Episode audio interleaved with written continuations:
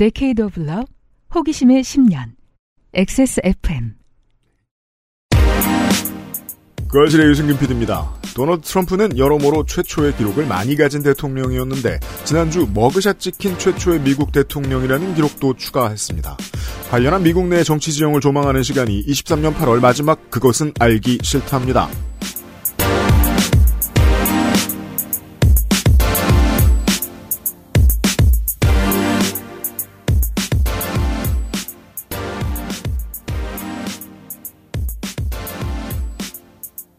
원광대 건축공학과 1학년을 마친 최수근 씨는 여러 차례의 시험관 시술 끝에 어머님의 나이 40에 얻게 된 외아들이었습니다. 대부분의 입대 전 청년들이 그렇듯 학교와 아르바이트를 병행하다 해병대 1사 포병여단 통신병으로 입대하게 된 최수근 씨는 자기 부대 관할 지역이 아닌 예천군에서 태풍 카눈으로 인해 불어난 물이 다 빠지기도 전에 안전장구도 없이 실종자 구조 작업을 하다 급류에 휩쓸렸고 사망했습니다.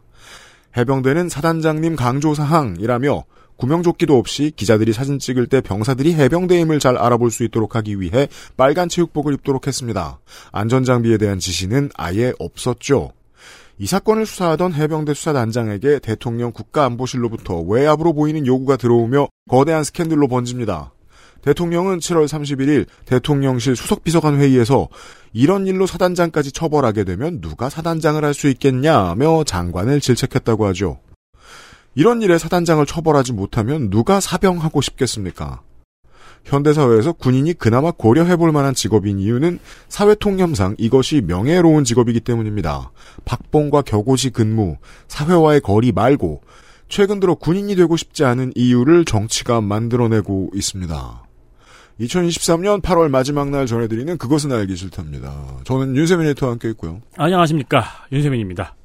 징병제에 대한 거를 피진병인들에게 음.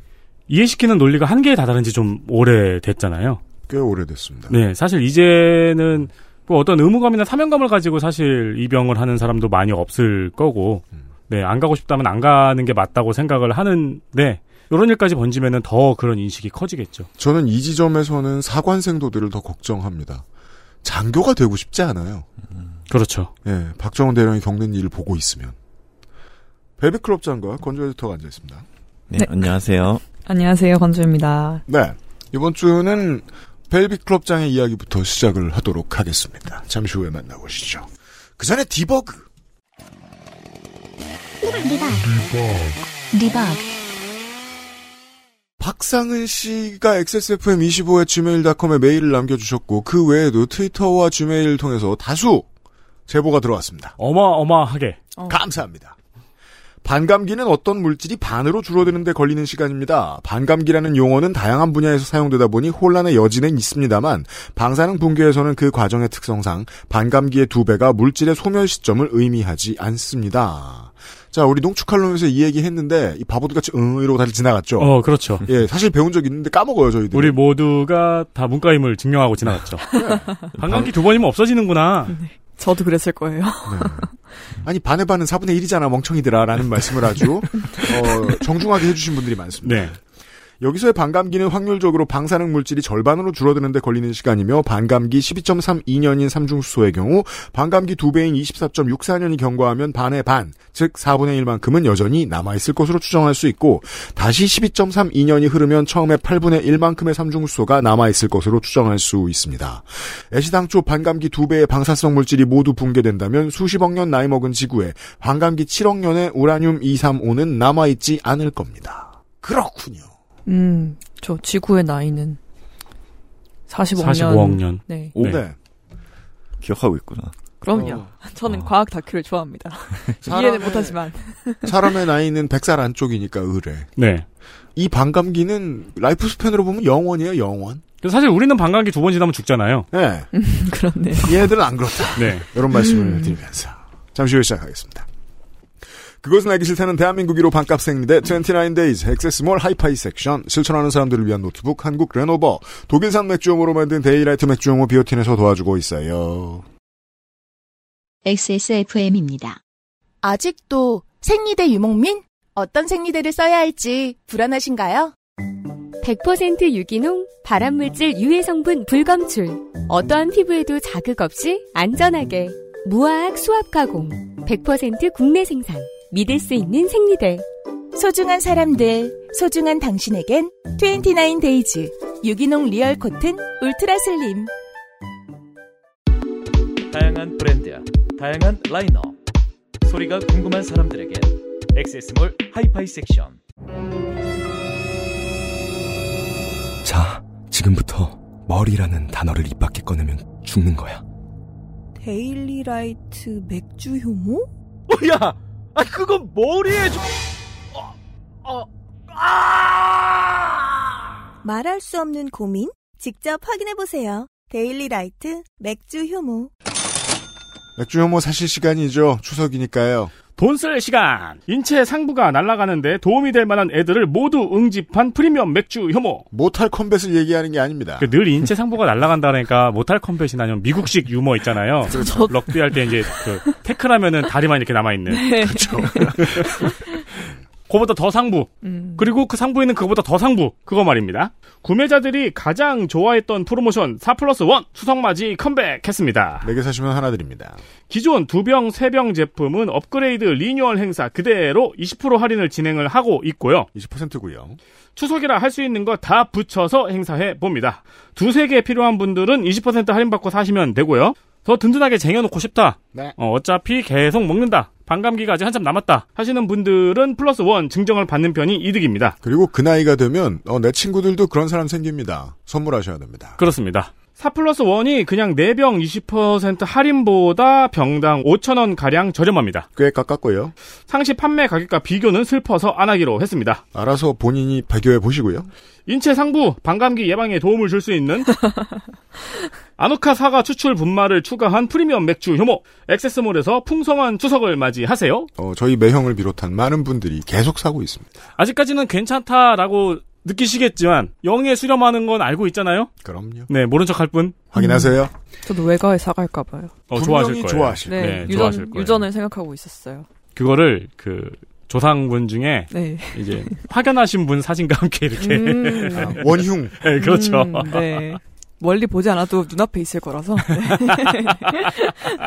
추석 쇼핑은 빨리 하셔야 됩니다.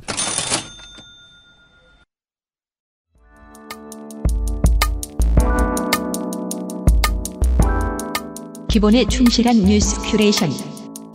애증의 정치 클럽.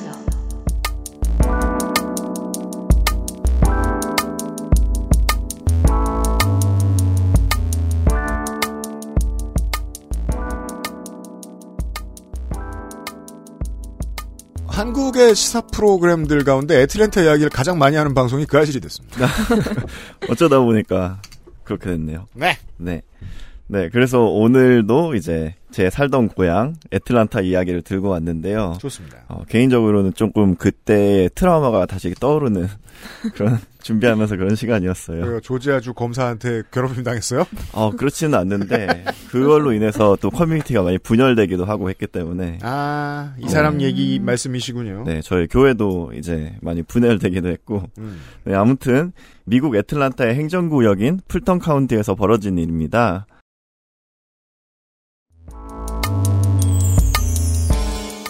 이슈 하나. 도널드 트럼프의 머그샷.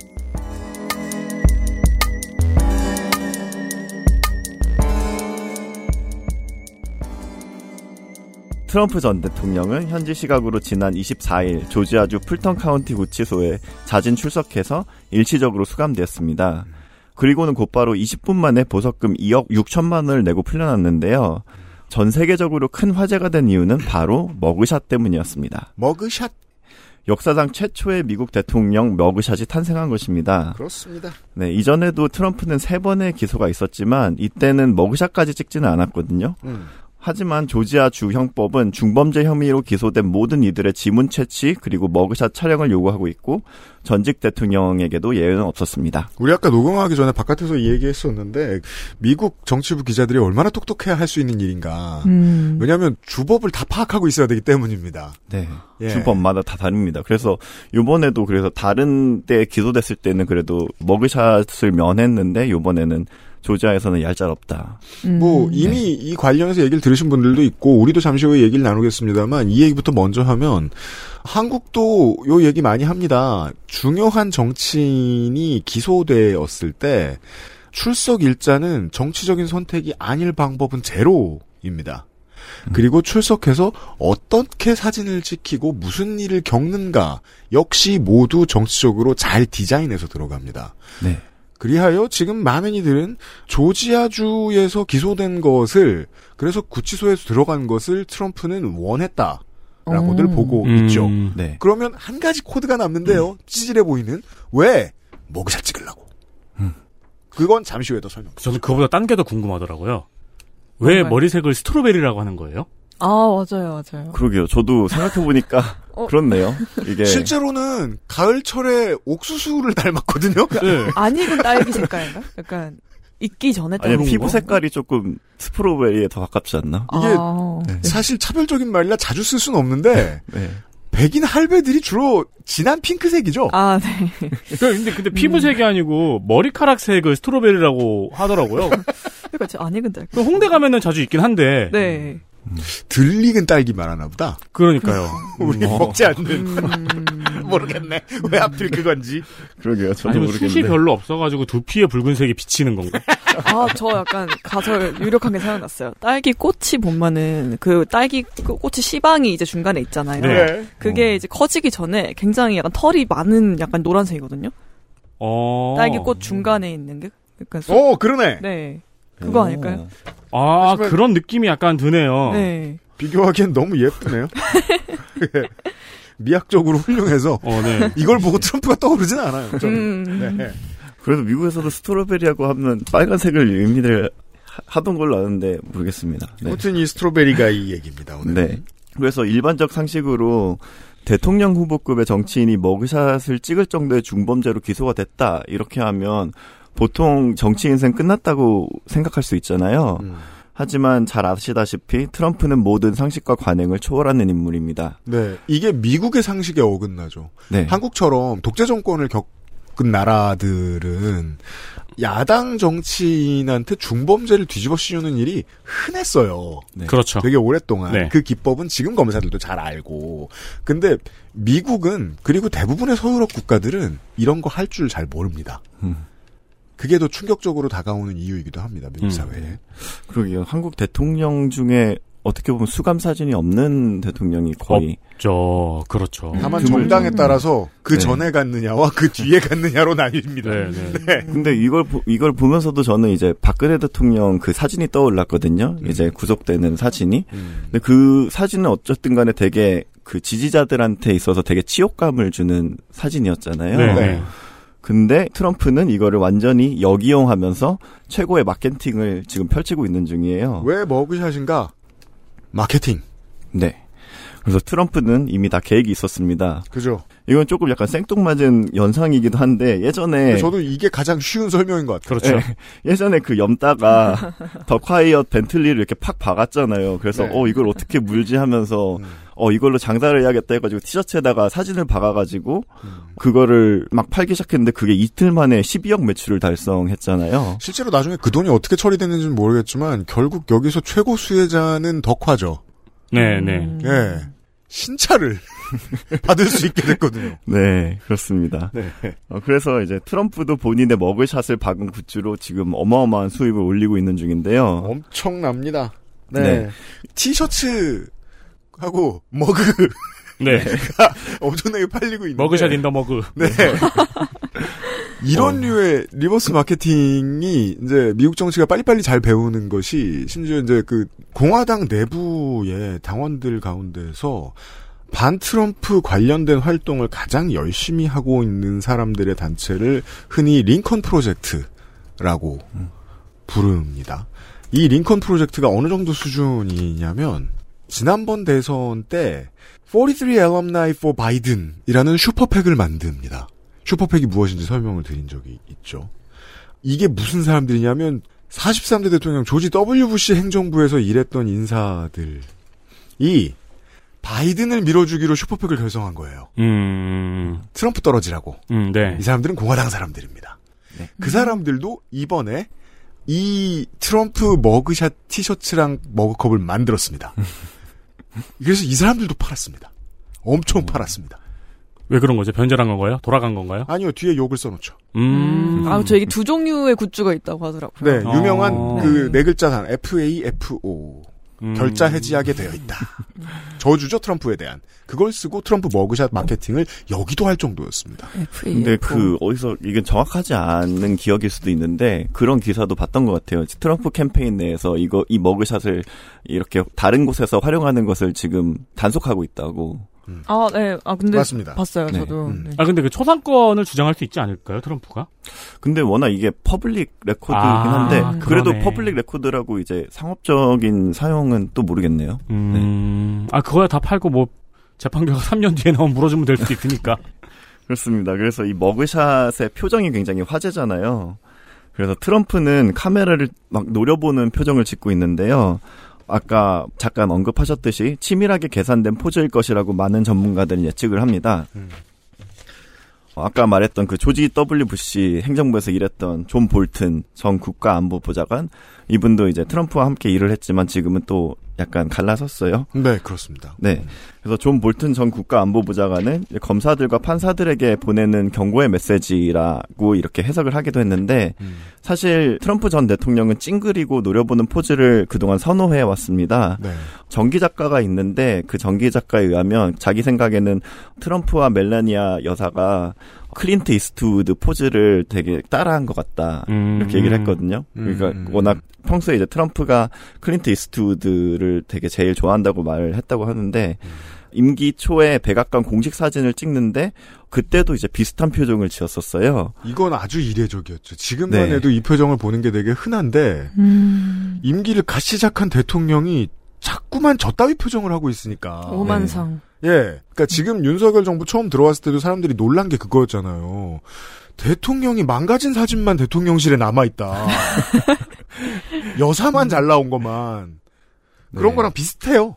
그때 네. 받았던 충격이 미국인들이. 그 표정을 찍으면서 사진을 찍으면서 측근들한테 이렇게 얘기를 했다고 해요. 내가 처칠 좀 같지 않냐? 이게 네. 정확히 저도 보자마자 머릿속에 바로 그 사진이 떠올랐는데 네. 모르시는 분은 지금 구글에 카쉬 띄고 처칠이라고 검색해 보시면은 똑같은 사진이 나옵니다. 음. 예, 요석하 씨가 찍은 처칠의 사진인데 진짜 똑같아요. 네, 요거 뭐 에피소드로는 요석하 씨가 처칠의 시가를 뺏어 가지고 처칠이 인상을 쓰고 있는 사진이라고 해요. 네. 근데 이 표정이 결정적으로 나치하게 굴하지 않고 항거하겠다는 메시지를 전 세계에 내보낸 유명한 사진이거든요. 네. 그, 네. 저, 미디어 정치학의 중요한 또 토품 중에 하나가 담배예요. 네. 음. 2차 대전 당시의 지도자들은 현장에서 무언가 무언가를 할 때 담배를 물고 있는 사진을 유독 많이 찍혔습니다. 그때 표정이 가장 복잡했고 일변 전투적이었고 잘 팔렸던 거예요. 네. 전쟁 때 아주 잘 어울렸죠. 근데 담배들을 끊기 시작하면서 분위기가 많이 달라집니다. 혹은 담배 피는 모습을 내보낼 수 없어지면서 그러니까 이 소품이 어떻게 쓰이는가를 반대로 해석하면 노무현 대통령은 젊었을 때 명패를 집어던지는 사진 때문에 유명해졌단 말입니다. 그게 큰 이미지로 박혔죠. 근데 퇴임한 이후에는 계속 편안한 표정으로 담배를 피우고 있는 사진이 잘 팔려요. 네. 되게 여러 가지 복잡한 인성을 보여주는 사진 같은 걸 되게 선호한단 말입니다. 그 중에 하나를 뽑아내 본 거죠. 연구를 상당히 많이 했다는 걸 알 수 있습니다. 음. 예. 그렇습니다. 그 정확히 이 사진 이게 제가 요섭 카씨를 굉장히 좋아해서 그 사진가를 굉장히 좋아해서 많은 사진들을 보고 있는데 보자마자 저는 트럼프 얼굴을 보자마자 제가 지금 저 처치를 따라하고 있구나라는 생각이 들더라고요. 네. 근데 정확히 마케팅을 보면 아 이거 정확히 그 연상을 노렸구나 이거를 더 알 수 있어요. 왜냐하면 머그샷을 찍고 딱 한 3시간 정도 만에 트럼프는 이제 트위터에 어, 자신의 머그샷을 올리면서 화려한 복귀를 했습니다. 근데 그 사진을 올렸는데 그 사진에는 전부 대문자로 이렇게 쓰여 있어요. 첫 번째 줄에 election interference 대선 개입 민경욱 네. 그 밑에 never surrender 절대 항복하지 말아라. 임요한 그리고 벌써 도진과 네, 그리고 맨 밑에 도널드 제이 트럼프.com. 네. 그래서 여기 이제 네버 서렌더라는 문구를 썼는데 이는 2차 대전 당시 처칠의 유명한 연설이잖아요. 네. 네, 그래서 마치 영국이 포기하지 않고 싸웠듯이 자신을 부당하게 탄압하는 권력에 포기하지 않고 싸우겠다는 그런 메시지를 읽힙니다. 이 어, .com 이거는 그 캠페인 웹사이트인가요? 이거는 캠페인 웹사이트고 또 그 donation을 이제 아, 해달라고 이제 들어가면 나오고 샵 웹사이트는 또 따로 있긴 해요. 음. 네. 그리고는 이제 본인의 캠페인 웹사이트 상점을 통해서 굿즈 장사를 하는데요. 머그샷을 박은 머그잔을 팝니다. 그 외에 티셔츠, 포스터, 그리고 자동차 범퍼 스티커 등을 판매하면서 사흘 만에 약 100억 원을 모금했습니다. 석방 바로 다음 날의 매출이 약 55억 원이라고 하고 지난 3주를 통틀어서 약 264억 원의 매출을 기록했다고 해요. 이처럼 재선 기간도 아닌데 갑자기 슈퍼팩 하나가 뚝딱 떨어진 거예요. 네. 이 정도의 돈이면 도널드 제이 트럼프 닷컴 눌러봤더니 에지에서 뭐라고 하는지 알아요? 사이트가 안전한지 확인 중입니다. 확인하세요. 해외라서 그런. 한참 걸리네. 네. 조금 걸리더라고요. 그리고 처음 보이는 게 얼마 낼 거야 하네요. 음, 네. 직관적이네. 딱 있고요. 네. 네. 이처럼 트럼프 캠프는 정치 탄압 메시지를 앞세우면서 기소될 때마다 지지층 결집을 도모하고 있는데요. 음. 어, 실제로 이번에도 정말 폭발적으로 지지층이 결집했고요. 미국의 보수 농객인 벤 샤피로는 머그샷으로 인해 현재 지금이 트럼프 캠페인에 있어서 최고의 날들이 되었다 이렇게 평가를 했습니다. 네, 이게 뭐 우리나라도 요즘 이런 분위기니까 이런 정치인들 많이 보시겠지만 아, 트럼프가 내보내는 이런 메시지를 말할 수 있는 정치인은 널리고 널렸습니다. 그냥 제 느낌으로 말해보자면 뭐 조금 무식하면 되고 신경 덜 쓰면 되고 사람들 성질나게 하면 돼요.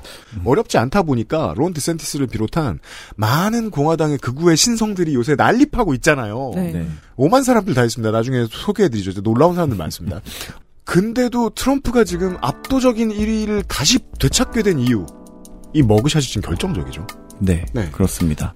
제가 흥미로운 거는 셰퍼드 페어리가 디자인한 오바마 포스터 기억하시는 분들이 있을 거예요. Hope! Hope이라고 써있는. 네. 예. 뭐 셰퍼드 페어리 이후에 그런 형식의 디자인이 워낙 세계적으로 유행을 하긴 했는데 그 형식 그대로 따라해가지고 머그샷을 박은 티셔츠도 팔고 있네요. 네, 밑에 뭐예요? 뭐라고 써있나요? Crime? Never surrender. 네, Never surrender라고 써져 있고요. 아. 네. XSFM입니다.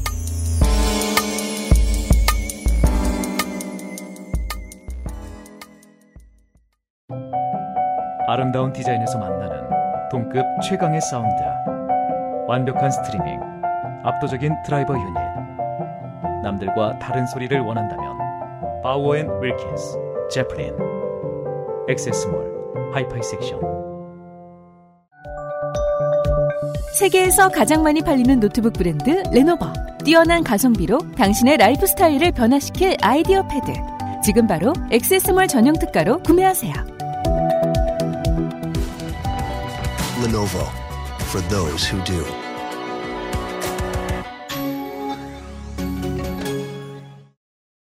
트럼프의 혐의를 좀 봅시다. 네.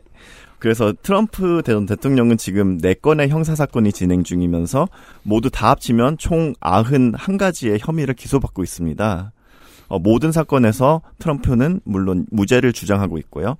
두 건은 연방정부 차원에서 지금 진행되고 있고 또 다른 두 건은 주정부 차원에서 이루어지고 있습니다. 그래서 시간 순으로 혐의들 하나하나를 살펴보겠습니다. 우선 일명 hush money case라고 하죠. 네. 즉 성추문 입막음의 대가로 돈을 지불한 건에 대한 것인데요. hush money가 입막음의 대가죠. 네. 네.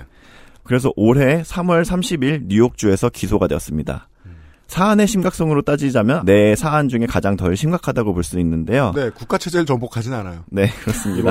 음. 네, 어, 지난 2016년 대선 기간 중에 막바지에 그 포르노 배우 스토미 대니얼스가 있었는데 그녀와의 이제 섹스 스캔들이 불거졌었습니다. 음.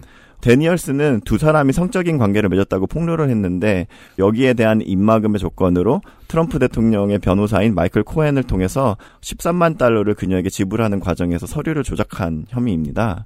그리고 대통령 당선 후 이 금액을 본인의 기업을 통해서 코헨 변호사에게 상환을 했다고 검찰 측은 주장하고 있습니다. 음.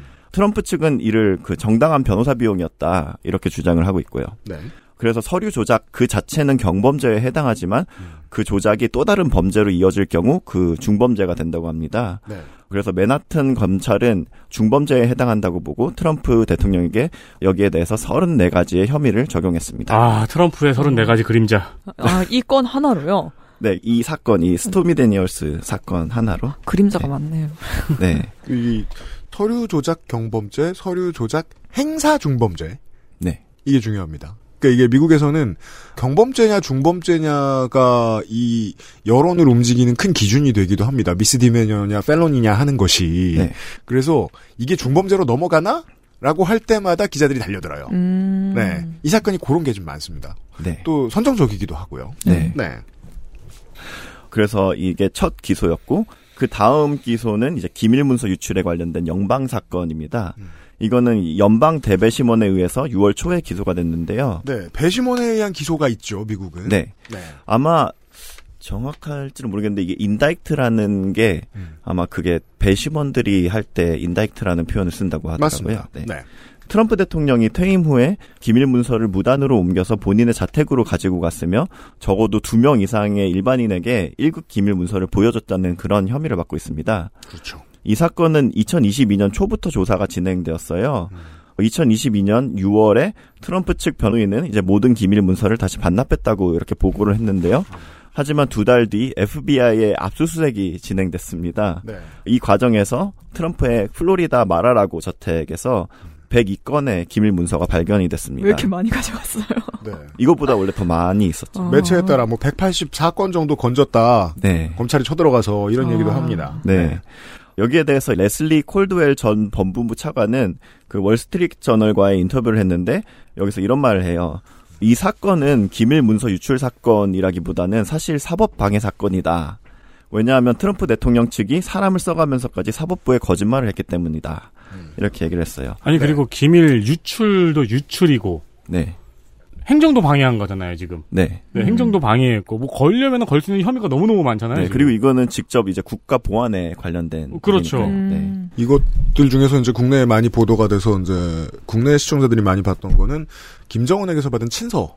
음. 이것을 어떻게 볼 것이냐에 대한 해석 문제에 대해서 어, 트럼프는 되게 트럼프다운 답변을 하죠. 그거 내 거다.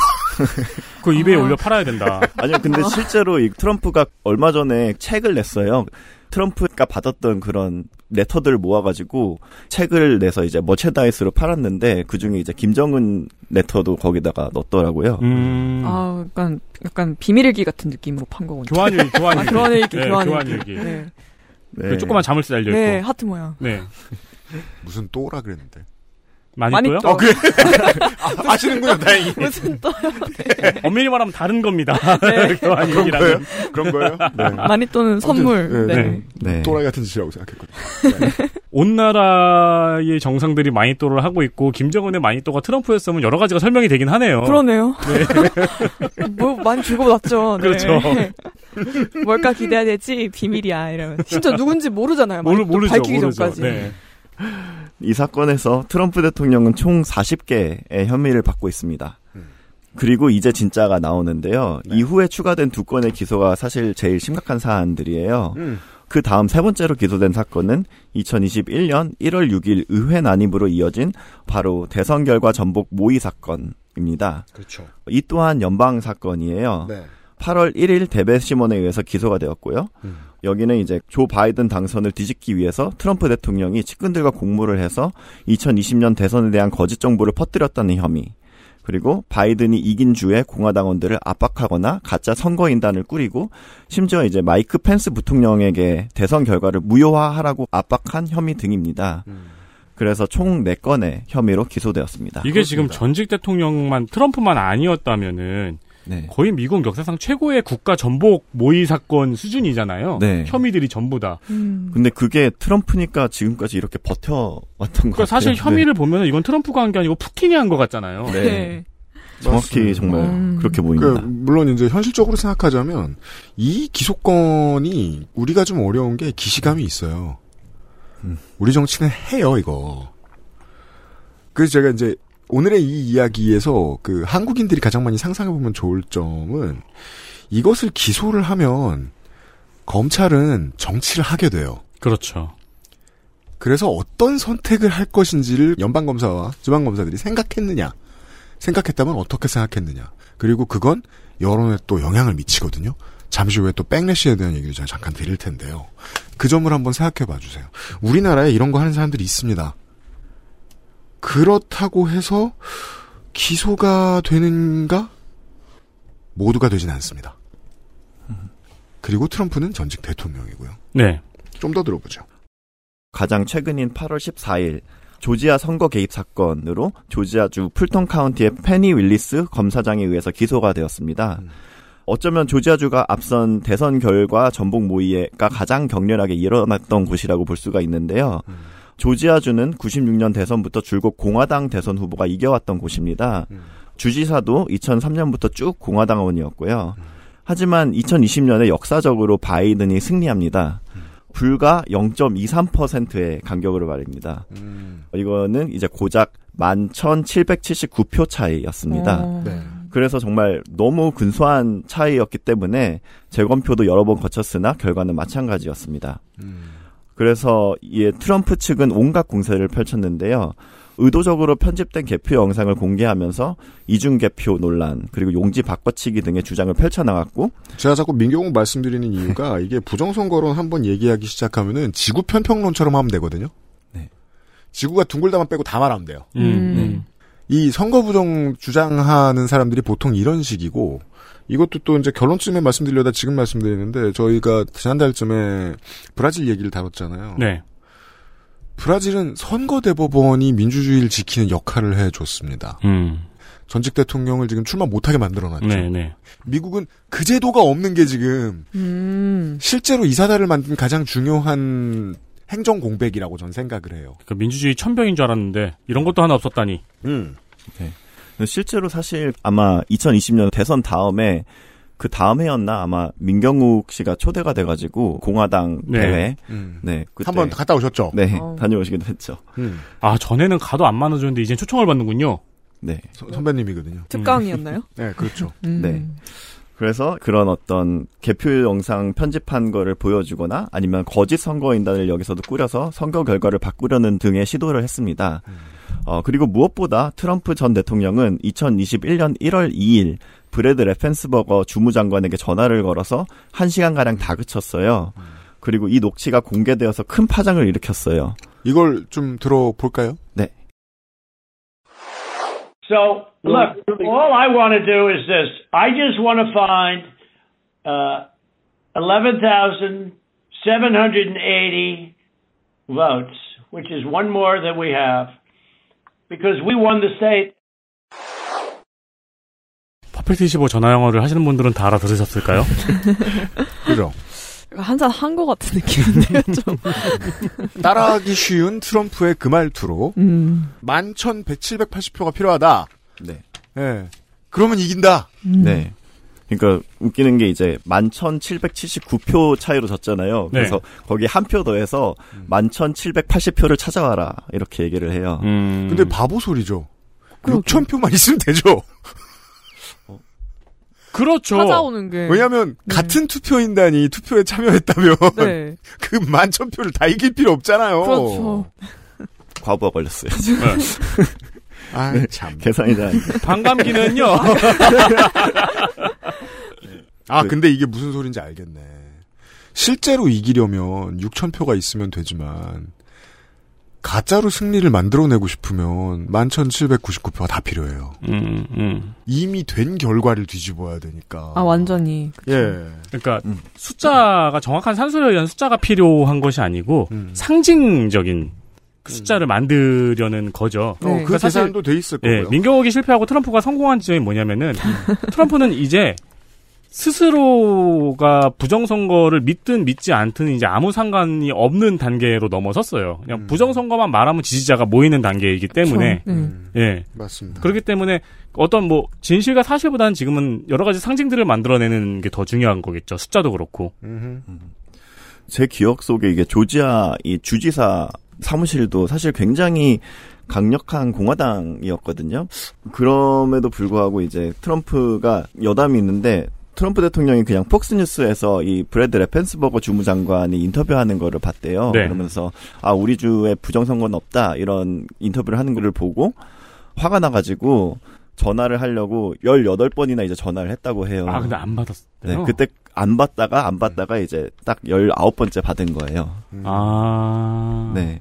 그래서 이 미팅 자체가 굉장히 급하게 이제 성사가 됐다고 하고 한 시간 동안 이제 혼나고 그래서 이러한 사건이 있었는데 윌리스 검사장은 2021년 2월부터 조사에 착수하게 돼요. 그리고 일명 RICO라고 불리는 조직범죄법의 혐의를 적용합니다. 원래부터 이것으로 유명했던 검사였습니다. 네, 네. 그렇습니다. 아마 미드 Better Call Saul 보신 분들 좀 계실 텐데 아마 음. 그런 분들은 이, 이 단어가 익숙하실 수도 있을 것 같아요. 이제 네. RICO법에 대해서 나오니까. 음. 근데 이제 본래 이 법은 과거의 마피아 같은 조직 범죄를 소탕하고자 입법된 법입니다. 네, 그렇죠. 그리고 현재는 복잡한 금융사기 문제, 뇌물수수 등의 부패, 사이버 범죄 등의 행위들을 광범위하게 규제하고 있습니다. 쉽게 말해 사기 부패 관련 법입니다. 네. 리코. 음. 네.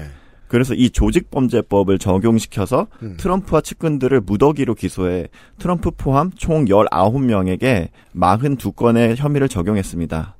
그리고 이 중 트럼프 대통령에게 적용되는 것은 13건입니다. 그렇습니다. 그래서 총 91건의 이제 혐의가 지금 있습니다. 맞습니다. 트럼프 편들어 주려는 게 아니고 정치와 여론의 움직임의 일반에 대해서 생각해 볼 필요는 있다는 말씀을 드리고 싶었던 겁니다. 반발하는 트럼프 지지자들. 우리가 트럼피들 어떤 사람들인지 뻔히 알잖아요. 네. 트럼프의 메시지에 잘 끌려다니니까 트럼피 할 거 아닙니까? 이 사람들을 결집시키는데 이보다 더 도움이 될 수 없고요. 결집된 상태에서는 그들의 세계관을 가지고 지금의 수사 전국을 봐야 될 거 아니에요. 그래서 자꾸 페니 윌리엄스 검사장을 얘기하게 되는 겁니다. 주 검사장은 대부분 선거로 뽑죠. 선거로 안 뽑는 데 있는지 모르겠는데. 이 사람도 선거로 올라왔죠. 네. 선거로 올라오면 당이 있어야 될 거 아닙니까? 어, 민주당입니다. 네. 그러니까 민주당 주 검사장이 일부러 선거 부정을 덮으려고 이걸 하고 있다라는 생각이 짙게 남아요. 그러면 50%까지도 트럼프를 찍어줄 용의가 있었던 정말 잘 나갈 때는 그 미국인들 중 다수는 이걸 마음속에 담아둡니다. 내가 찍었던 대통령이 사법권에 의해서 탄압을 받은 적이 있네. 미국 역사상 초유의 경험을 하게 되는 거예요. 네. 그리고 이건 backlash가 됩니다. 네. 박근혜 탄핵 때랑 똑같네요.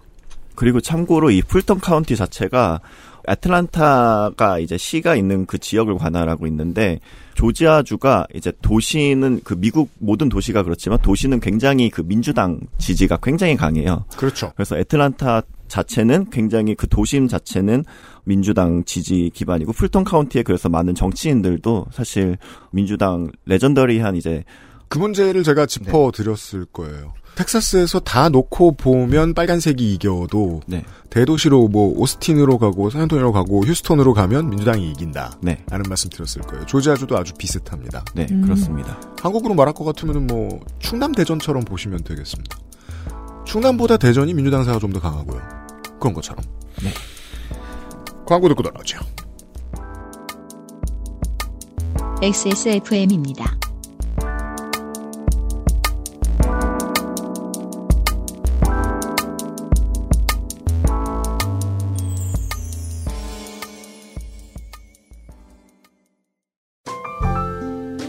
오랜만에 엄마 보고 왔더니 마음이 짠하더라고.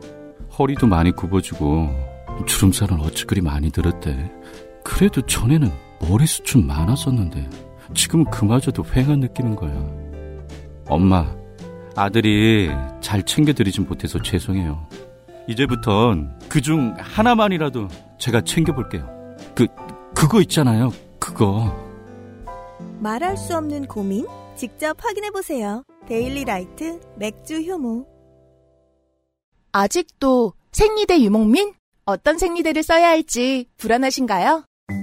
100% 유기농, 발암물질 유해 성분 불검출. 어떠한 피부에도 자극 없이 안전하게. 무화학 수압 가공. 100% 국내 생산. 믿을 수 있는 생리대. 소중한 사람들, 소중한 당신에겐 29데이즈 유기농 real cotton ultra slim. 오늘날 찾아볼 수 있는 가장 완벽한 비즈니스용 노트북 ThinkPad T 시리즈. 지금 바로 액세스몰 전용 특가로 구매하세요. Lenovo for those who do.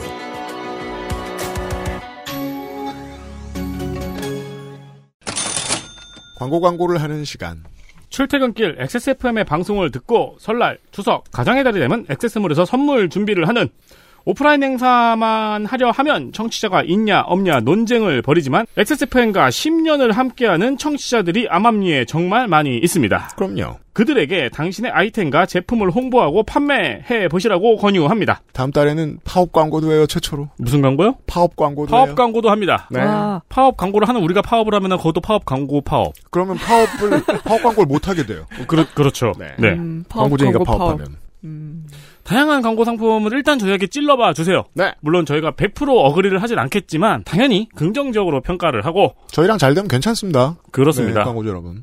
수많은 광고주가 저희와 아주 긴 시간, 최장 10년 동안 연을 맺고 있는 이유가 있겠죠. 그럼요. XSFM25 골뱅이 gmail.com으로 광고 제품에 대한 소개와 함께 메일을 보내주세요. XSFM25의 gmail.com입니다. 항상 환영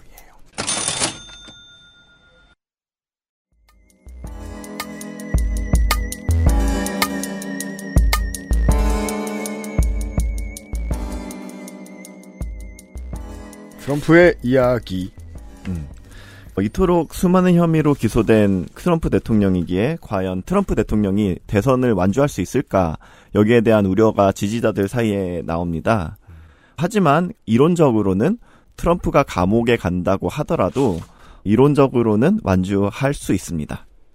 네, 실제로 1920년 미국 사회당의 유진 데브스 후보가 옥중 대선 출마해서 100만 표를 얻은 사례도 존재합니다. 미국 역사상 가장 유명한 사회주의자.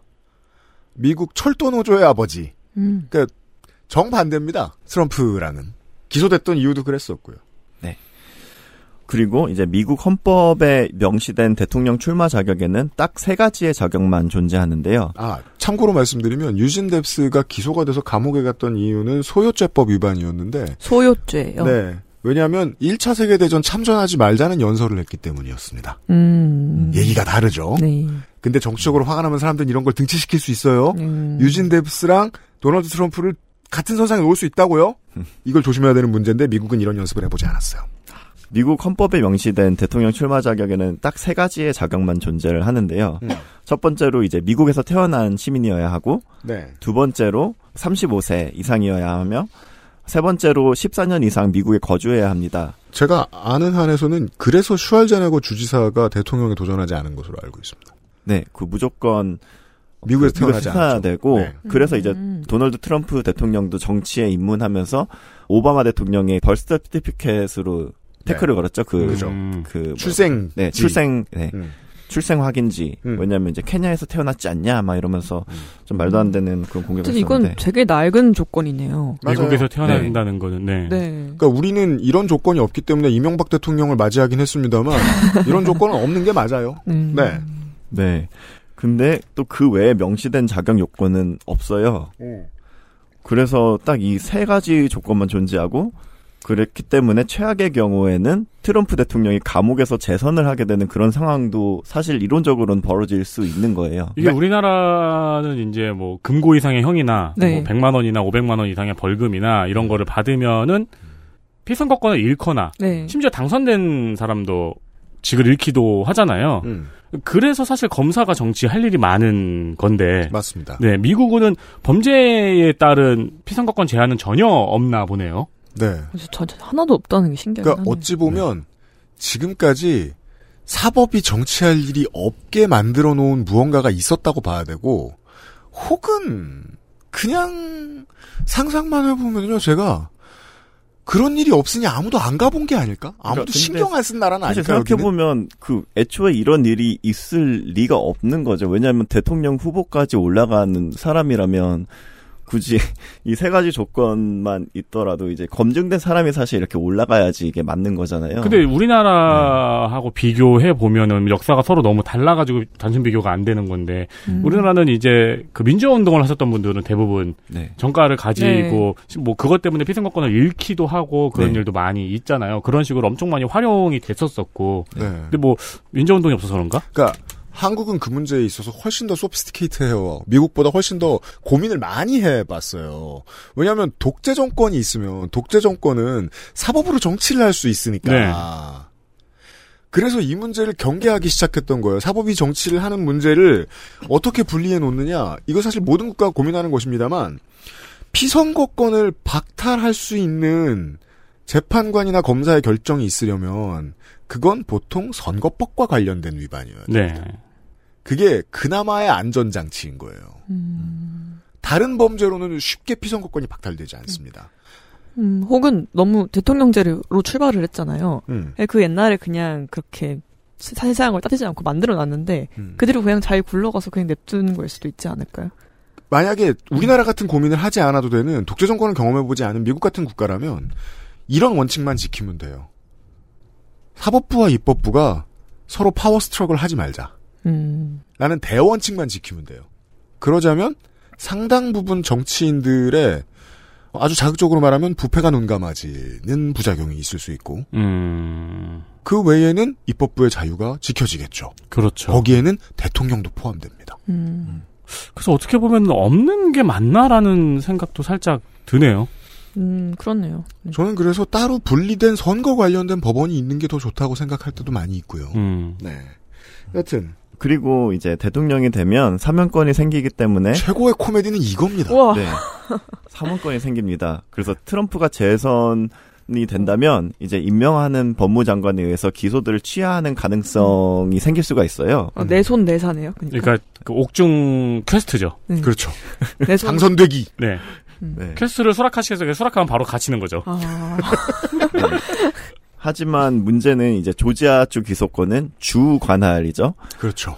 그래서 이제 그 대통령은 연방 사건만 그렇게 사면을 할 수 있고요. 어. 보통 연방 법원이 일하는 업무의 양이 주 법원이 하는 일에 뭐 10분의 1 정도 된다고 늘 얘기하더군요. 8분의 1, 10분의 1 정도. 주의 검사장이나 주의 법원이 훨씬 센 거예요, 이 문제에 있어서는. 정치가 걸려버렸으니까 이제 파워를 생각해야죠. 네. 그래서 조지아주 얘기를 자꾸 하게 되는 겁니다, 네, 사람들이. 그렇습니다. 여기선 못 나와. 네. 음, 대통령이 돼도 못 나와. 음. 네. 사면을 해서 연방 법원에서 문제를 다 풀어줬어. 그 조지아주에 갇혀 있는 거죠. 그 대통령이 조지아주에 갇혀 있는 거네요. 네. 네. 갇혀 있다고 해서 당선이 무효화될 수 있는 법은 없을 테니까. 그러면 온 네. 나라의 민주당 지지자들은 다 루다크리스의 조지아를 부르겠죠. 오. 예. 그럼 그동안 권한 대행이 하는 건가요? 옥중에서 뭐할 수도 있겠죠. 이게 정말 그 뉴욕 타임즈는 이런 질문을 다루면서 모른다 어떻게 될지 모르겠다 이렇게 써놨더라고요. 전례가 없으니까. 근데 트럼프가 그러니까요. 권한 대행을 쓸 인간도 아니잖아요. 하긴요. 지가 옥중에서 하려고 하겠죠. 트위터로 할 수 있을 것 네, 같아요. 네. 네. 그래서 참 이제 머리 아픈 경우가 생기는데 또 조지아법에 의하면 일단 뉴욕주 같은 경우에도 지금 기소가 돼 있는데 거기는 이제 주지사 를 통해서 이렇게 주지사가 이제 사면권이 있다고 해요. 네. 음. 근데 조자도 있지만 법에 의하면 사면 신청 또한 수감 후 5년 이후에나 가능합니다. 그래서 임기, 임기 끝나고. 임기 네. 내내 네. 감옥에 있을 수 있습니다. 네. 어, 주지사가 바뀌어도 사면 신청은 어쨌든 5년 이후에 가능하니까요. 법으로. 음. 그래서 정말 복잡한데 이제 복잡한 신경은 민주당 또한 마찬가지입니다. 첫 기소 당시에 민주당의 분위기를 악시오스라는 매체는 이렇게 전하는데요. 트럼프의 기소는 민주당 의원들에게 환호만큼의 긴장감을 주고 있다. 음. 행여나 폭발적인 형사 사건에 산소를 더하는 꼴이 되어 트럼프와 그의 공화당 동료들을 더욱 키워주게 될 가능성 때문이다. 사실 이런 식으로 커온 정치인이잖아요. 네. 네. 네, 늘. 음. 언제나. 예. 그렇기 때문에 굉장히 이거를 보면서도 참 복잡한 거죠. 그러니까 이미 숫자가 말을 해주고 있어요. 그리고 공화당 내부에서도 이미 경쟁 구도가 다 깨져 버렸습니다. 네. 이건 공화당도 걱정, 민주당도 걱정이에요. 네. 그래서 바이든 대통령 또한 첫 기소에 대해서 질문을 받았을 때 그에 대해서 코멘트하지 않을 것이라고 이렇게 답을 했고 이후 기소 사건들에도 이제 줄곧 침묵을 지켜왔습니다. 네. 여기서는 또 어떻게 말해야 되냐? 요즘 한국에서는 대통령이 안 나선다, 대통령이 말 안 한다 이런 얘기 많잖아요. 근데 이거 가지고 왜 욕을 하냐면 윤석열 대통령이 다 결정한 다음에 뒤로 빠지기 때문이잖아요. 네. 근데 이 경우에서는 침묵이 맞아요. 네. 왜냐하면 사법부가 하는 일이기 때문입니다. 아. 네, 그렇습니다. 예.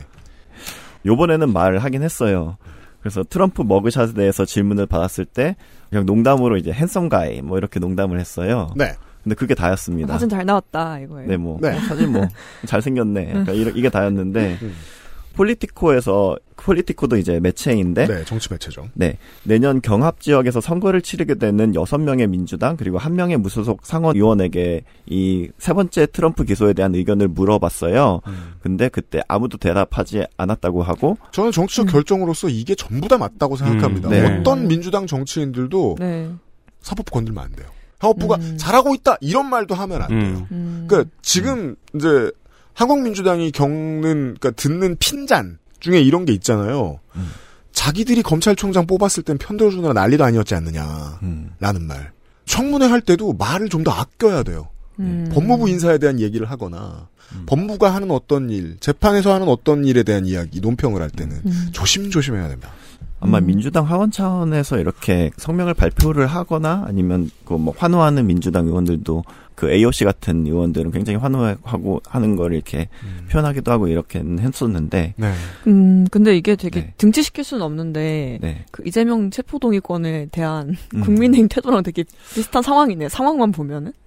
되게 네. 그게 사실 많이 생각이 나긴 했어요. 그래서 제가 이제 유진 뎁스의 경우를 자- 잠깐 짧게 말씀을 드린 건데 네.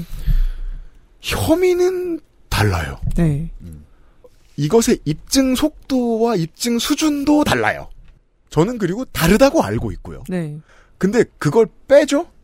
그러면 정치권이 생각해야 할 것들은 동일합니다. 음, 득실 계산하는 것만큼은 동일합니다. 네.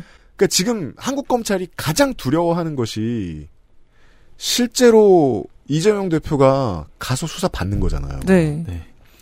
그리고 구속되는 거잖아요. 체포 동의권 통, 동의안 통과되고. 이러면 네. 이제까지 정치 뉴스에 무심하던 사람들이 이 사람들이 뭘 기소했지? 이 사람들이 기소하고 얼마나 입증을 못했지? 시간이 얼마나 걸렸는데 뭘 끄집어냈지를 들여다보기 시작합니다. 음. 이게 검찰은 한국 검찰은 이게 늘 두려워요. 대중이 자기들의 수사 내용에 자기들이 얘기해 준 것 말고 그 이상의 관심을 가지는 거. 왜냐하면 검찰은 정치를 하니까 대한민국에서는. 네. 근데 미국은 그 변수가 없고 민주당 공화당의 분위기는 민주당 국민의힘의 분위기에 정반대죠. 네. 그런. 어 트럼프 터지네 이거. 음, 아, 아무 뗄감도 넣으면 안 되는 거죠. 네. 굳이 사법부의 관계 때문이 아니더라도 그래서 제가 미국을 걱정한다는 거예요. 사법부의 정치 개입에 있어서 아주 초심자들인데 이 문제를 한번 고민하기 시작하면 마음속에 응어리를 가지고 있던 매체들과 공화당 검사장들이 나중에 비슷한 짓을 할 거예요. 비슷한 빠르니까. 기소를 할 거예요. 실제로 지금 이것과 관련된 백래시로 가장 가까이 나온 게 조 바이든의 집에서도 부통령 시절에 가지고 있었던 비밀 문서가 나왔다는 폭로가 이어졌죠. 네. 조 바이든 앉아봐가면 뭐하냐? 이런 얘기가 나온다고요. 네. 이러면 검사들은 자기도 모르게 정치를 하고 싶어집니다. 음. 자기들의 권한을 가지고. 이건 위험해요. 근데 그 부분이 정확하게 지금 보수 언론이 들고 플레이하는 카드예요. 왜냐하면 조국 정국도 이재명 정국도 시민들이 어떻게 판단할지언정 그 코드 하나만큼 분명하거든요. 우리 대통령 집어넣어? 음. 너네 당해봐라. 내로남불로 끄집어낼 수 있는 모든 걸 다 끄집어내겠어. 라고 음. 생각한 건 검찰이잖아요, 결국. 음. 정치적 의도를 가진 건. 미국에도 그런 검사들이 나온다는 게 문제입니다, 앞으로.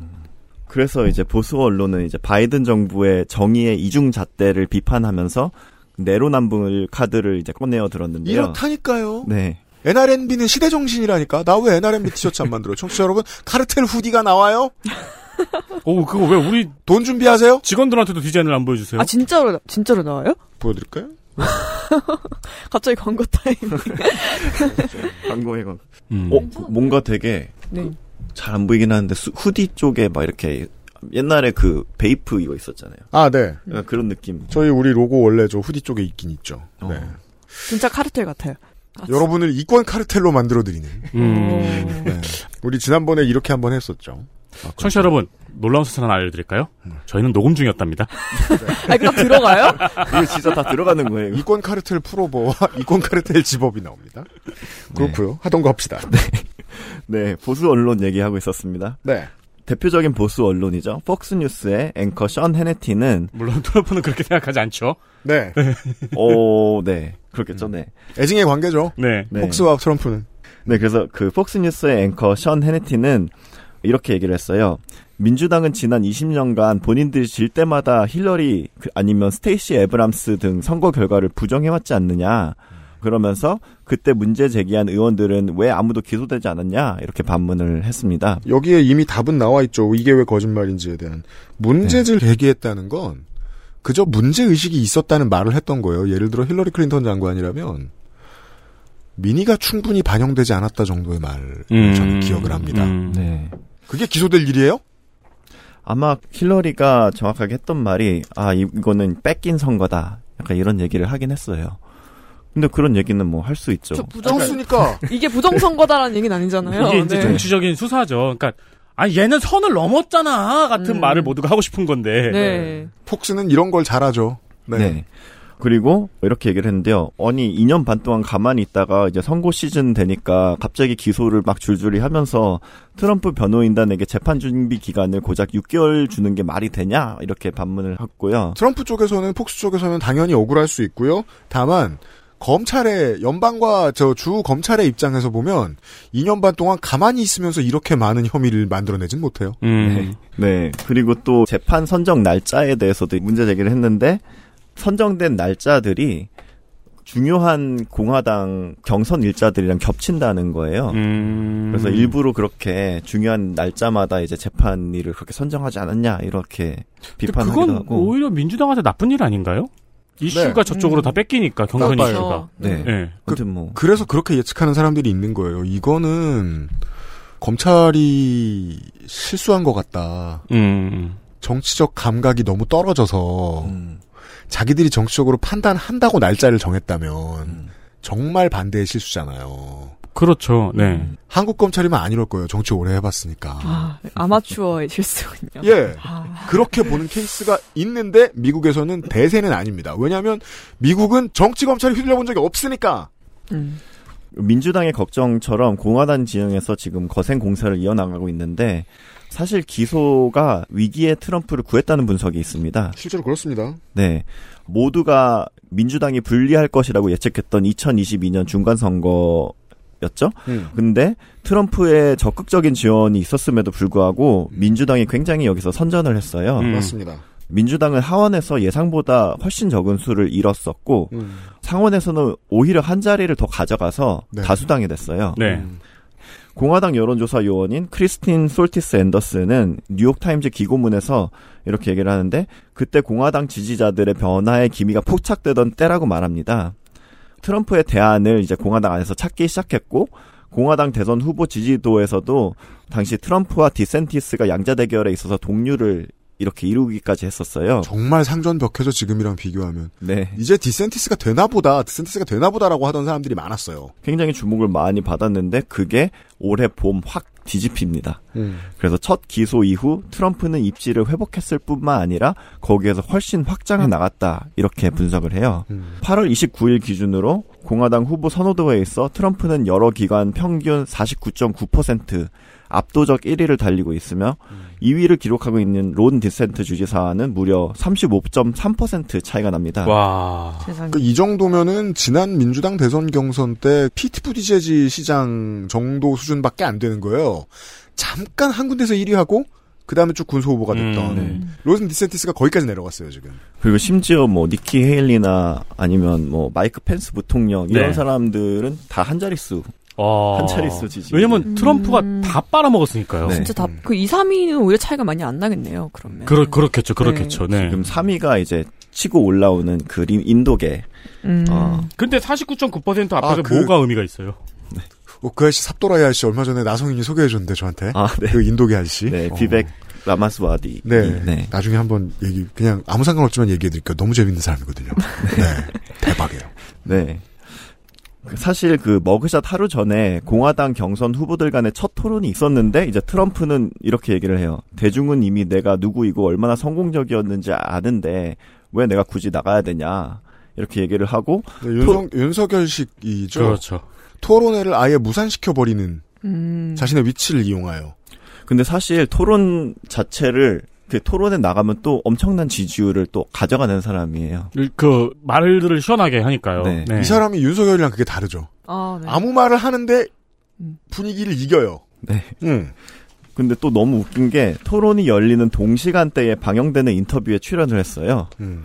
폭스뉴스에서 잘린 터커 칼슨 앵커와 음, 음. 함께 이제 트위터로 이제 폭스뉴스에서 잘리고 트위터에서 방송을 하기 네. 시작했는데 거기에서 이제 동시간대에 네, 인터뷰를 방영을 합니다. 음. 네. 네, 굉장한 자신감이죠. 2억 뷰가 나왔다고 하나 뭐 그런. 2억 아마 제가 아까 확인했을 때는 거의 2억 6천만? 와, 그러면 그건 네. 미국 인구잖아요.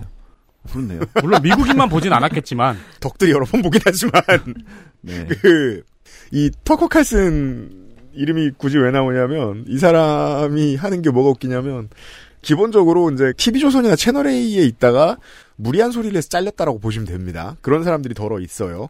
우리 회사도 못 받아줘 얘는 이런 사람들이 있어요. 그런 사람들이 트위터로 많이 진출해 있고 유튜브 많이 하죠. 근데 이 사람이 되게 성공적으로 제2의 커리어를 열었단 말입니다. 단독으로 지금 트럼프도 땄잖아요. 근데 지금 그 다음으로 하는 일이 푸틴 단독 인터뷰예요. 세상에. 다음은 김정은인가요? 제가 지난번에 한번 말씀드렸죠. 트럼프가 계속해서 너네들이 나를 탄압하는 바람에 러시아가 전쟁을 일으켰다는 주장을 하고 있잖아요. 음. 이렇게 되면 진성 트럼피들은 하는 수 없이 러시아와 미국의 우애를 다지는 것을 되게 기꺼워하는 사람들이 되어야 돼요. 친 푸틴이 돼야 돼요. 음. 음. 그 흐름을 보여주고 있어요. 터커 칼슨이. 앞으로 소련 찬양 나옵니다. 미국에서. Trumpie들한테서. 그때 윤석열 어떻게 하는지 봅시다. 진짜 궁금하네. 어. 어, 다음 편 빨리 주시면 안 돼요?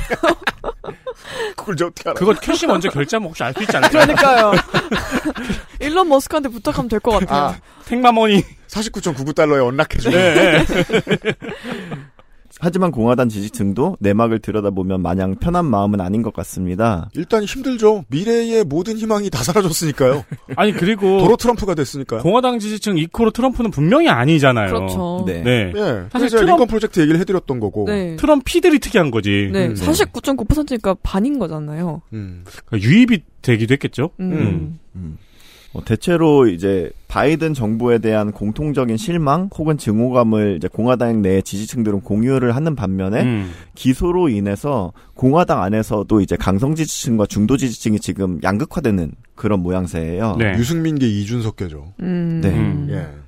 트럼프를 리스크로 보는 공화당원이 있고 음. 트럼프를 순교자로 보는 공화당원이 완전히 갈리는 것입니다. 이건 정치적으로 어떻게 기소돼도 생길 수밖에 없는 일이라는 겁니다. 네. 정치 네. 지도자가. 네.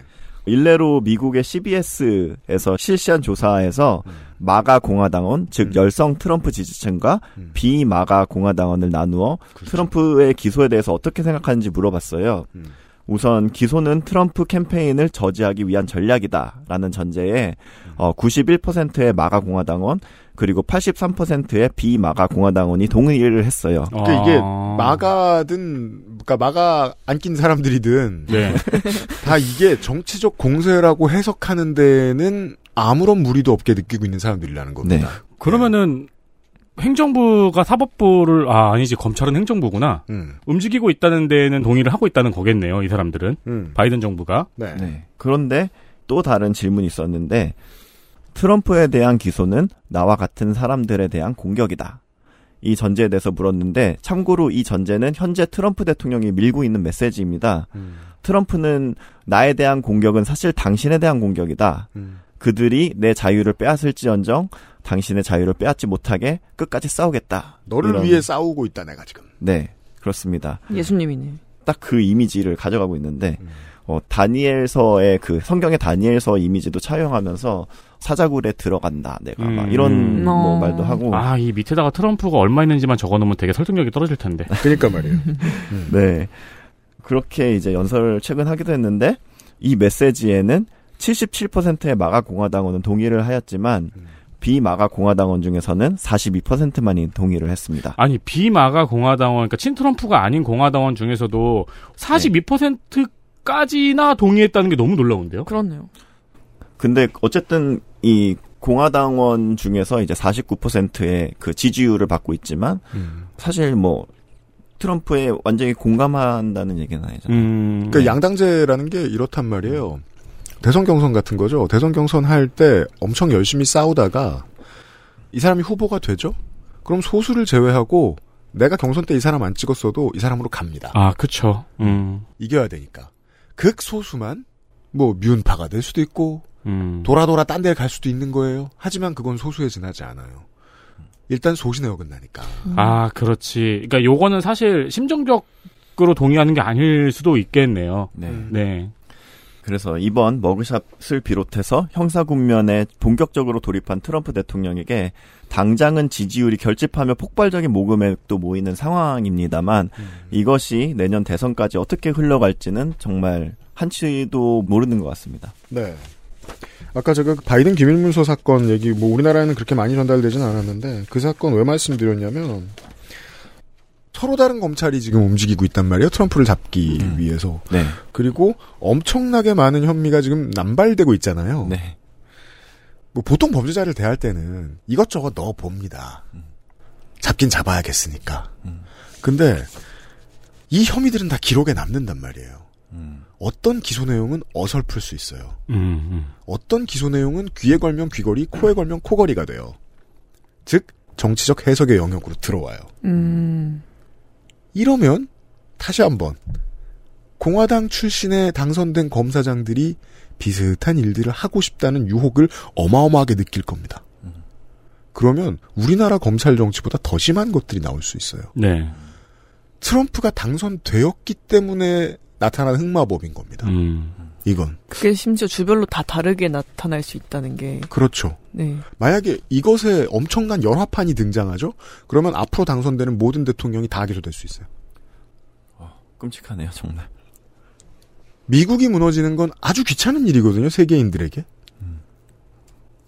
아, 하나의 아주 심각한 단초를 보고 있습니다. 우리는. 참고로 지금 특별검사가 트럼프를 위해서 어포인트된 특별검사가 있는데 또 다른 특별검사가 있어요.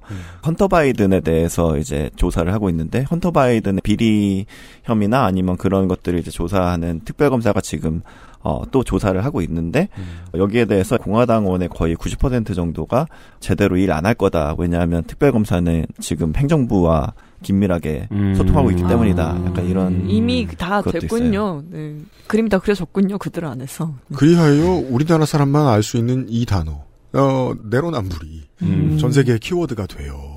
아 또 수출되는 거 아니에요? 수출된 거죠 이미. 내로남불. NRMB 티셔츠 내년에 합시다. 왜? 층위에 따른 지지자들이 있는데 한두 가지 메시지를 보고 감동해서 바로 팬이 돼버리는 지지자가 있고 그러니까 모든 걸 다 따져보는 지지자도 있고 그럴 거예요. 비판적 지지자들이 되죠. 그런 사람들이. 근데 팬이 먼저 돼버린 마음을 먼저 빼앗긴 지지자들 한 3, 40%될 수 있단 말입니다. 최대. 그 사람들한테는 전 세계 어느 나라 정치인이든 기소되죠? 정치 지도자든. 그러면 마초 전략을 취하죠. 다니엘 소리 들고 와야죠. 순교자가 돼야죠. 어느 나라는 다, 다 똑같이 일어날 겁니다. 그리고 그를 순교자로 보는 그 시민들의 물결이 수사하는 사람들에게도 영향을 미칩니다. 그러면 나중에 M1대 가서 복수하기도 하고. 이렇습니다. 뭐 하지 말자는 말씀은 하나도 안 드렸고요. 이렇다 하는 말씀만 드렸습니다. 그래서 제가 브라질 상황을 소개해 드렸습니다. 보소나루 8년? 12년? 출마하지 마. 그게 원래 법에 있는 판결이니까. 딱 끝. 깔끔하게 안 됩니다, 미국은. 이게 이슈가 진짜 또 너무 자극적인 요소들이 많아가지고 네. 그냥 어 굿즈가 그렇게 팔렸대? 진짜 웃기다. 굿즈 얘기죠, 막장이네. 이러고 딱 끝내더라고요. 대체로 음, 한국 그렇죠. 언론들은. 네. 바쁘니까. 음. 예. 예, 실제로는 이 문제가 저는 한국이 이 문제에 대해서 더 배운 사람들이 많기 때문에 음. 예. 선배님. 어, 논의를 좀 수출해줬으면 좋겠다는 생각이 SBN. 듭니다. 예. 영화도 있잖아요. 더킹인가? 뭐요? 음. 아, 네. 네, 더킹. 네. 검사가 정치하는 내용의 아, 영화잖아요. 공개했군요. 네네. 음. 네, 조인성, 정우성. 그렇죠. 아, 그렇구나. 재밌어요? 잘 만들었어요. 저는 저기 요약 유튜브에서 요약해놓은 거 있잖아요. 그거만 봤는데 어, 전 되게 재밌게 봤어요. 그 한재린 감독 영화인데. 음. 마지막에 조인성 씨가 이제 원래 검사 측 그 중앙 라인을 잡고 있다가 떨어져 나가가지고 이제 팽되잖아요. 그 다음에 이제 정면 승부를 이렇게 하다가 마지막에 출마하는 걸로 끝나나 그러죠? 그랬던 걸로 기억되기도 하고, 네. 영화 얘기로 끝낼까요? 오펜하이머 봤지롱. 저도 아, 저못 봤죠. 봤는데. 저도요. 네. 한번 더 봐도 재밌을 것 같아요. 팝콘 귀신이요, 팝콘 귀신. 음. 세 3시간이 되니까 물을 못 먹잖아요? 팝콘을 더 많이 먹어요. 네. 메카시즘에 대한, 그다 아시니까. 얘기들 많이 하니까. 메카시즘에 대한 얘기죠. 핵은 그냥 핵이고. 네. 물론 이제 인류가 정치적인 선택을 하면서 가질 수 있는 이제 보편의 양심에 대한 이야기도 하지만 그건 주제가 아니에요. 가장 많은 볼거리는 메카시즘 광풍의 시대의 미국은 어땠는가를 보여주는데 네. 그 시절에는 정치인이 저 사람 빨갱이라고 지목을 하면 수사기관이 다 움직였습니다. 메카시즘 자체의 광풍에 대한 이야기라기보다는 음. 그 당시에 정치를 하던 사람이 메카시즘을 어떻게 이용했는가를 맞아요. 다루는 음. 이야기에 가까워요. 그러면 시스템이 또박또박 열심히 움직여가지고 마녀사냥 지목 당한 사람을 어떻게든 공산주의자로 몰고 갔습니다. 네. 그 중에 세계 대전을 승리로 이끈 오펜하이머가 있던 거였고 정치의 필요에 의해서 사법부가 한 몸처럼 움직이게 되면 생기는 일 미국이 제일 심하게 경험했던 건 메카시즘 시대였거든요. 음. 네. 왜냐하면 정치는 어떻게 이길 말로 이길지를 고민하는데 수사하는 사람들이 똑같이 어떻게 말로 이길지를 고민하기 시작하면 그 다음부터는 마녀 사냥이 제일 쉽다는 걸 알게 되거든요. 네. 한국 검사들은 이미 알고 있고요. 특수부 검사들은 미국의 미래가 어둡다. 첫 시간은 이런 얘기였습니다. 근데 어쨌든 간에 이 과정에서 스타 법조인은 한두 명 탄생하겠네요, 앞으로. 이미 지금 페니 페니 윌리스, 네. 네. 페니 윌리스가 지금 주목받고 있죠. 네. 안 그래도 이제 최초의 여성 검사장이기 때문에 여성 조지아주 흑인 여성 흑인이고 검사. 여성인. 네. 예. 그럼 이제 그 유명세로부터 정치가 시작되는 거니까. 네. 그리고 또 검사장들은 기본적으로 그 지역 토착 세력과 뭐 저 비리 기업이나 범죄 조직들 잘 때려잡는 사람들이 당선 잘 되거든요. 스타성이 있어요. 음, 하비덴트. 예, 잘 팔리는 잘 팔리는 수사 좋아해요. 네. 심지어 민주당의 정체성까지 뭐 다 갖추지 않나요? 음. 태그는 다 있지 않나요? 그래서 네. 그 트럼프 대통령이 오히려 아 검사장 인종차별주의다다 이렇게 얘기를 하기도 아, 하고 백인 차별을 한다고요? 약간 모르겠어요. 그게 무슨 뜻인지 나 같은 모르겠는데 스트로베리를 때려잡다니 그런 거잖아. 친참외파. 딸기 만지면은 딸기 만지면 울어요. 딸 실무. 520회 목요일 순서였습니다. 내일 이 시간에 돌아오죠. 감사합니다. 감사합니다. 감사합니다. XSFM입니다. I D W K